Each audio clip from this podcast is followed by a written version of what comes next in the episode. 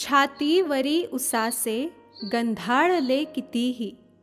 माझ्या तुझ्यातला हा अंधार का मिटेना. सांगायचेच होते उच्चारले कितीही. शब्दातल्या सुरांना झंकार का मिळेना. नमस्कार मित्रांनो. काजळ टिकली आणि कविताच्या आठव्या एपिसोडमध्ये आपल्या सर्वांचं खूप खूप स्वागत. मी समीक्षा. आज आपल्याला ऐकवणार आहे माझी अशी एक कविता जी मी एका गझल वर्कशॉपमध्ये होमवर्क म्हणून लिहिली होती. म्हणजे गझल या काव्यप्रकाराबद्दल बरंच काही जाणून घेतल्यानंतर गझल लिहिण्याचा हा माझा पहिला वहिला प्रयत्न होता. तर चूक भूल माफ असू द्या हं. एक सर्वसाधारण प्रेम कहाणी. हॅप्पीली एव्हर आफ्टरनंतर कोणी ढुंकून बघायला जात नाही त्यांचं एव्हर आफ्टर किती हॅप्पीली आहे ते. कोणाला त्याची काही पडलेलीच नसते बेसिकली त्यातला त्यात मधूनमधून गुड न्यूजसाठी फॉलोअप ठेवला जातो मोठ्या नाकाच्या लोकांकडून. पण बाकी त्या जोडप्याचं कसं चाललंय? जुळतंय का काही? की बिनसतंय सारखंच? ते मित्र झालेत का एकमेकांचे? की फक्त नवरा बायकोचं नातं ओढतायत? याने कोणाला काहीही फरक पडत नाही. तर अशाच एका विचित्र अवस्थेतून जाणारं एक जोडपं. प्रेम आहे पण जशी स्वप्न पाहिली होती किंवा दाखवली गेली होती म्हणा तसं ते काही बहरत वगैरे नाहीये. कुठेतरी अडलंय खुंटलंय एक बांध बसलाय त्यावर. सहवासाने प्रेम वाढतं हे ऐकून माहीत आहे पण अतिपरिचयात अवज्ञा हे अनुभवाने नव्यानेच माहीत झालंय. तर अशा एका जोडप्याची अवस्था मी या कवितेत मांडण्याचा प्रयत्न केला आहे. गझलेचं नाव आहे शृंखला डोळ्यात गुंतता मी माझाच का उरेना? डोळ्यात गुंतता मी माझाच का उरेना?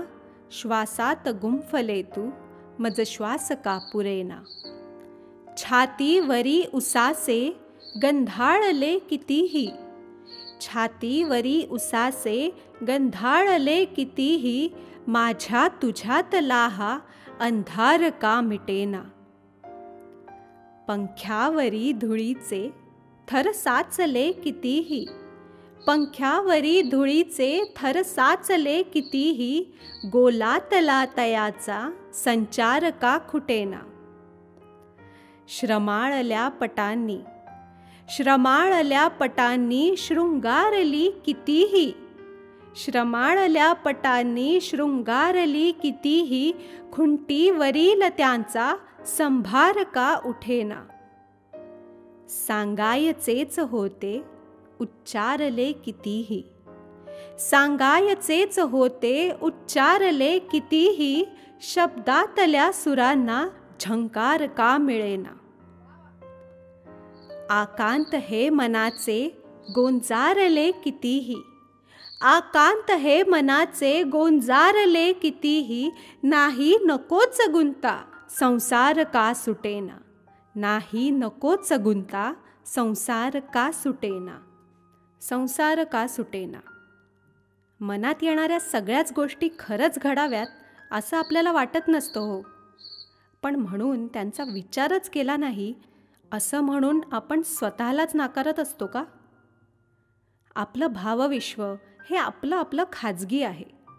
त्यात कोणत्या वेळी कोणी काय करायचं यावर दुसऱ्या कोणाचाही म्हणजे अगदी आपल्या पार्टनरचाही कंट्रोल असता कामा नये. कारण जर कल्पनेची दुनिया पण ऑब्लिगेशन्सने भरून गेली बोरिंग झाली तर सगळं जग खरोखरच डिप्रेशनमध्ये बुडून जाईल. अच्छा आता मला एक सांगा. तुम्हाला असं कधी जाणवलं आहे का की आपण आपल्या खाजगी आयुष्यात ज्या गोष्टी फेस करत असतो किंवा ज्या काही समस्या आपल्यासमोर असतात त्या सेम फेजमधून जाणारी माणसं त्या काळात आपोआप आपल्याला भेटत जातात किंवा नव्याने आपल्या आयुष्यात येतात. माझ्यासोबत तर हे नेहमीच घडत आले आणि अगदी याच कारणामुळे मी निश्चिंत राहायला सुद्धा शिकली आहे. कारण असं होतं आहे याचाच अर्थ असा होतो की आपल्याकडे सदा सर्व काळ लक्ष देणारं आपल्याला गरज असलेल्या माणसांशी आपली भेट घडवून देणारं आणि आपली काळजी घेणारं कोणीतरी आहे.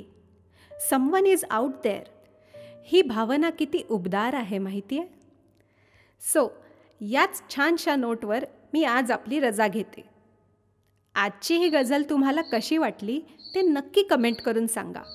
आवडलं तर लाईक करा लिंक शेअर करा आणि अशाच आणखी कविता ऐकण्यासाठी आणि गप्पा मारण्यासाठी चॅनलला सबस्क्राईब करा. भेटूया पुढच्या एपिसोडमध्ये तोपर्यंत हसत रहा गुणगुणत रहा आणि ऐकत रहा काजळ टिकली आणि कविता. शुभरात्री.